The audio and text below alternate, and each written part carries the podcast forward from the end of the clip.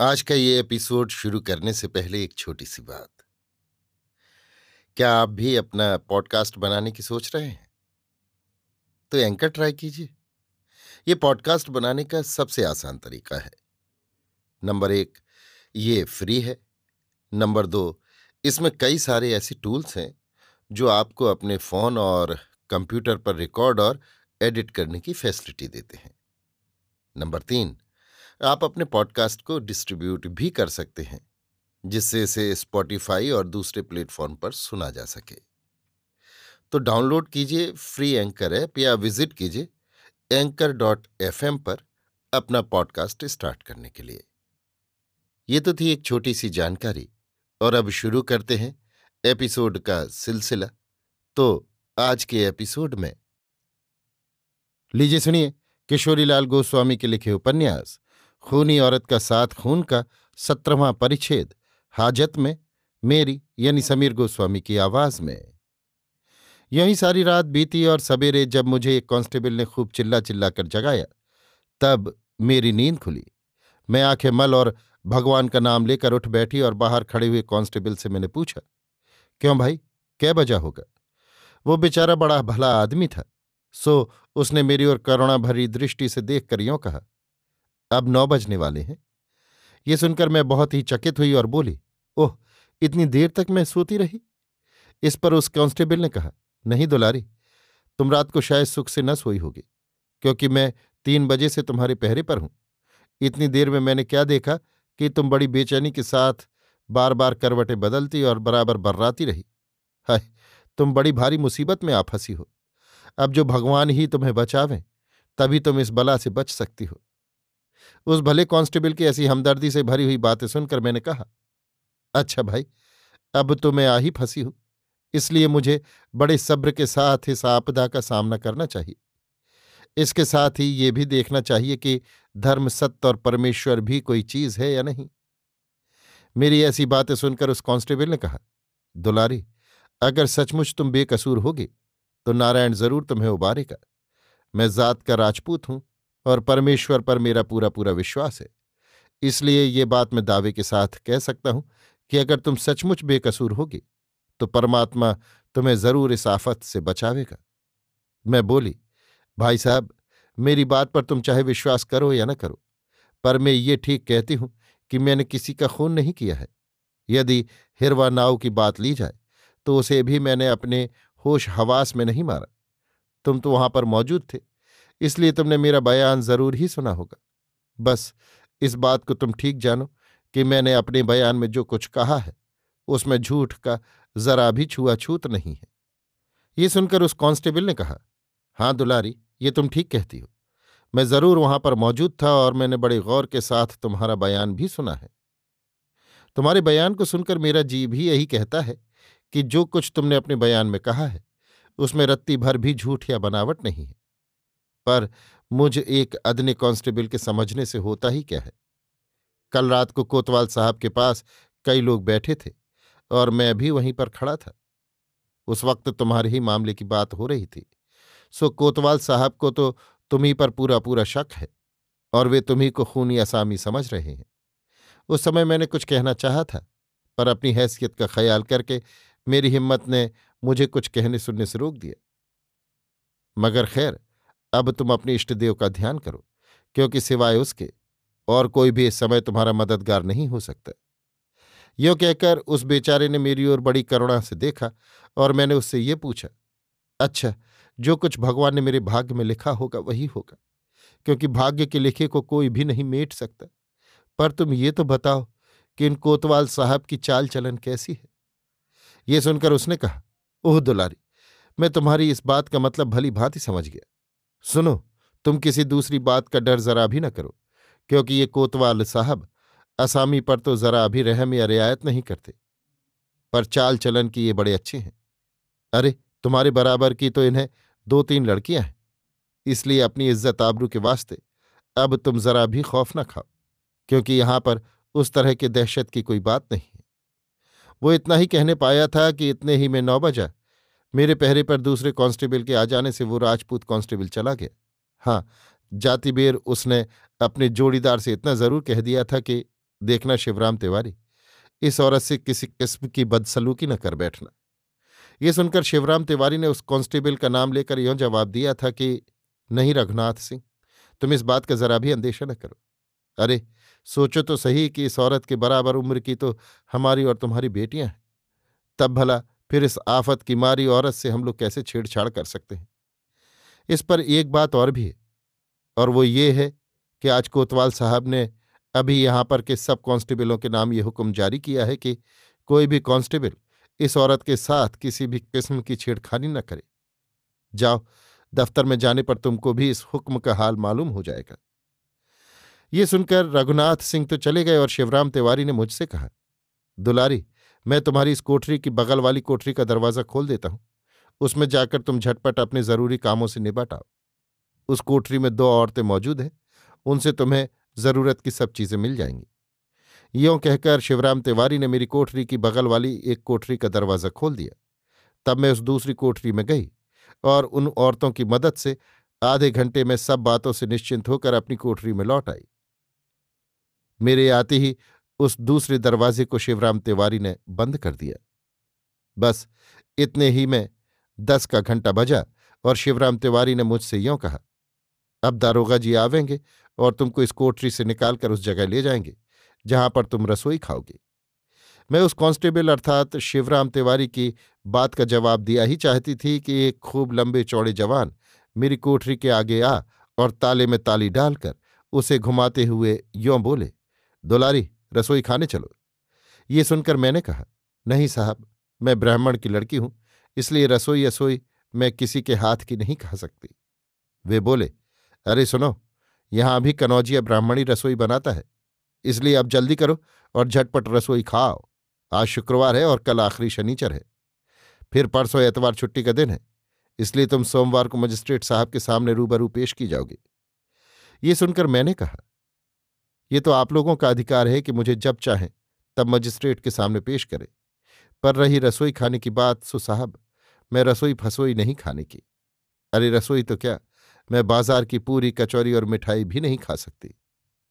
ये सुन और खूब ज़ोर से हंसकर दरोगा जी ने कहा अक्खा तुम तो खासी वाजपेयीन मालूम देती हो। अजीबी जो तुम इतनी परहेजदार थी तो फिर तुमने यहाँ तक आने की तकलीफ़ ही क्यों उठाई? उन महाशय की ऐसी बेढंगी बातें सुनकर मैं कुढ़ गई और मैंने उनसे यों कहा, सुनिए साहब, मैं आपके साथ व्यर्थ बकवाद करना नहीं चाहती। सो, यदि आपको मुझे कुछ खाने पीने को देना हो तो बिना मीठे का शेर भर कच्चा दूध मंगवा दें और जो ना देना हो तो वैसा कहें, क्योंकि मैं इस जगह रहकर सिवा दूध के और कुछ भी खाने की चीज़ नहीं छूँगी मेरी बात सुन और ताली में से ताली निकालकर वे तो भुनभुनाते हुए चले गए। और मैंने शिवराम तिवारी से पूछा, क्या यही दरोगा जी हैं? इस पर उसने हाँ कहकर यों कहा, दुलारी तो क्या तुम सिवा दूध के और कुछ भी न खाओगी पियोगी? मैं बोली, नहीं भाई, अब जब तक मैं इस आफत से छुटकारा न पाऊँगी, तब तक सिवा दूध के दूसरी कोई भी चीज़ नहीं खाऊँगी। हाँ, पानी के लिए लाचारी है। इस पर उसने कहा, लेकिन दूध का मिलना तो कठिन है। मैं बोली अच्छा खाली पानी तो मिलेगा। वो कहने लगा, भला सिर्फ़ पानी पीकर कै दिन तक रह सकोगे? मैं बोली, जब तक दम में दम है, तब तक मैं केवल जल पीकर भी रह सकती हूँ। क्या तुम ब्राह्मण होकर ये बात अपने जी से नहीं समझ सकते कि ये स्थान मेरे खाने पीने लायक नहीं है? इस पर वो बेचारा कुछ कहना ही चाहता था कि इतने ही में उन दारोगा जी के साथ खुद कोतवाल साहब आ गए और उन्होंने बड़े क्रोध के साथ मुझसे यो कहा, दुलारी अगर तुम्हें रसोई खाना हो तो फ़ौरन दारोगा जी के साथ चौके में जाकर रसोई खाओ, और जो ना खाना हो तो भूखी रहो। यहाँ कोई ब्रह्मभोज या एकादशी का सदा वर्त नहीं है कि तुम्हें दूध या फलाहार दिया जाएगा। इस पर मैंने भी कुछ कुरुक होकर यों कहा, जी अच्छा मुझे कुछ ना चाहिए, क्योंकि मैं संतोष के साथ केवल जल पीकर ही अपना पेट भर लूँगी। क्यों साहब? खाली जल तो मिलेगा ना? इस पर कोतवाल साहब ने यों कहा, नहीं अगर तुम रसोई न खाओगी तो खाली पेट भरने के लिए पानी भी नहीं दिया जाएगा। मैंने भी इसका मुँह तोड़ यों जवाब दिया तो अच्छी बात है, मैं निर्जल व्रत भी रख सकती हूँ। सुनिए कोतवाल साहब, आप मुसलमान हैं, इसलिए हिंदुओं के व्रतोपवास की बात आप क्या समझेंगे? सुनिए और याद रखिए कि हिंदुओं विशेषकर ब्राह्मणों के घर की स्त्रियाँ चालीस चालीस उपवास तक रख सकती हैं, और उन उपवास के दिनों में वे जल की एक बूंद भी नहीं छूती। तो बस तुम भी निर्जल व्रत रखो। यों कहकर कोतवाल साहब दारोगा जी के साथ बड़बड़ाते हुए चले गए और उनके चले जाने के कुछ देर बाद धीरे धीरे शिवराम तिवारी ने मुझसे यों कहा, शाबाश दुलारी, आज तुमने ब्राह्मण कुल की खूब ही लाज रखी। आह, मैं भी कुलीन ब्राह्मण हूँ, पर इस पेट चंडाल के मारे मेरा सारा ब्राह्मण पने का आचार विचार जाता रहा। पर एक तुम धन्य हो कि इस आफत में फंसकर भी अपनी कुल मर्यादा की टेक निबाहने के लिए दृढ़ता से तैयार हो, धन्य हो। तुम धन्य हो और तुम्हारा साहस भी धन्य है। बड़े नेक कांस्टेबल शिवराम तिवारी की ऐसी बातें सुनकर मेरा रोम रोम प्रसन्न हो गया और मैंने उनसे कहा, भाई साहब, विपत्ति में धीरज धरना ही तो इस विपत्ति से बाजी जीतना है। इसलिए मैं बड़े धैर्य के साथ इस विपत्ति का सामना करने के लिए तैयार हूँ। वे कहने लगे, तुम्हें ऐसा ही करना चाहिए। अस्तु सुनो, मैं समझता हूँ कि तुम्हें दूध दूध कोई भी न देगा। इसलिए यदि तुम कहो तो मैं तुम्हें चुपचाप दूध ला दूँ। मैं बोली, नहीं भाई, मैं ऐसी चोरी का दान नहीं लिया चाहती। यदि मेरे पास पैसे होते तो मैं उन्हें देकर तुमसे ज़रूर चुपचाप दूध मंगवा लेती। पर मेरे पास तो इस समय एक फूटी कौड़ी भी नहीं है। इसलिए तुम्हारा ये गुप्त दान मैं किसी तरह भी नहीं लिया चाहती। ये सुनकर शिवराम तिवारी चुप हो गए और मैं उसी संसद घर में बैठी बैठी अपने दुर्भाग्य को कोसने लगी।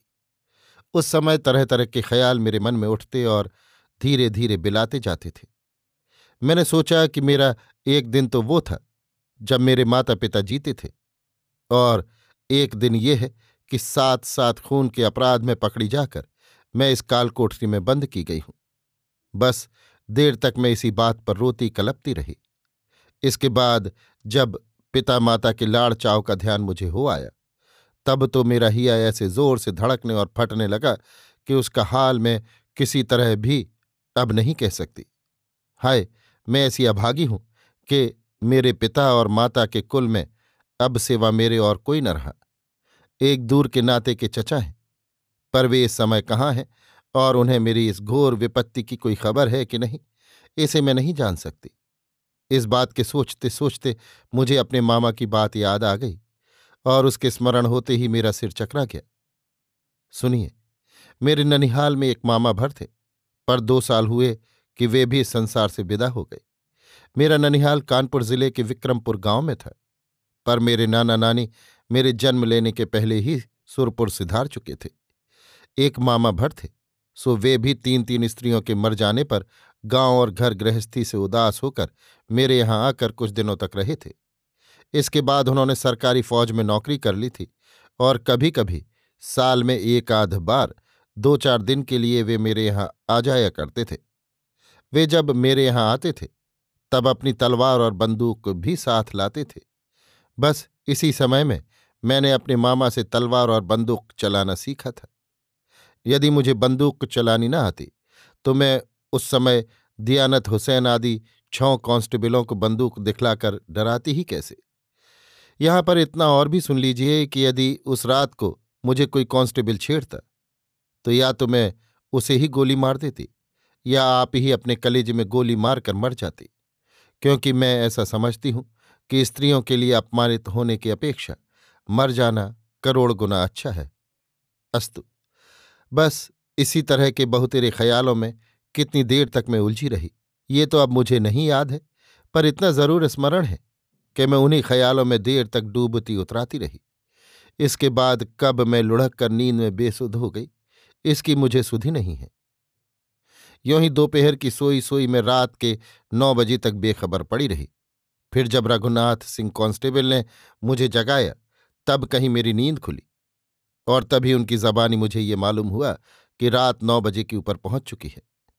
भली भांति जब मेरी नींद की खुमारी दूर हो गई और मैं उठकर मज़े में बैठ गई, तब रघुनाथ सिंह ने मुझसे यों कहा, दुलारी, शिवराम तिवारी की जबानी मुझे ये मालूम हुआ है कि आज तुमने कुछ भी नहीं खाया पिया है।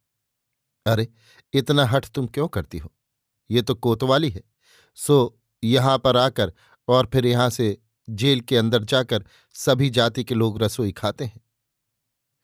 फिर तुम इस कायदे से कैसे बरी हो सकती हो? मगर खैर, तुम्हारे जो जी में आवे सो करना। लेकिन इस वक्त अगर तुम मंजूर करो तो मैं तुम्हें दूध ला दूँ। इस पर मैंने यों कहा, सुनो भाई, जबकि थाने के अफसर को ही इस बात का कोई ख्याल नहीं है कि उनका कोई कैदी भूखा प्यासा है तो तुम इतनी मगज पच्ची क्यों कर रहे हो? देखो और साफ़ साफ़ सुन लो कि मैं यहाँ या जेल जाने पर भी सिवा दूध के और किसी चीज़ को भी ग्रहण नहीं करूँगी। इसमें चाहे मुझे भूखी ही क्यों न मर जाना पड़े। पर ब्राह्मण कुमारी होकर मैं आचार विचार की यों हत्या कभी भी नहीं करने की। ये सुनकर उन्होंने कहा, अच्छी बात है, तुम्हारे जो जी में आवे सो करना, पर इस समय तो तुम थोड़ा सा दूध पी लो। मैं बोली, तुम अपने अफसर से पूछ कर दे रहे हो? वे बोले, अरे राम राम भला ऐसा भी कभी हो सकता है। मैं तुम्हें चोरी से दूध ला दूँगा। उसे तुम चुपचाप पी जाना और उसकी बात सिवाय शिवराम तिवारी के और किसी तीसरे शख्स के आगे ज़ाहिर मत करना। मैं बोली तो बस भाई, अब तुम दया करके ऐसी बातों को बंद करो, क्योंकि मैं चोरी का काम करके अपने ईमान में बट्टा नहीं लगाना चाहती।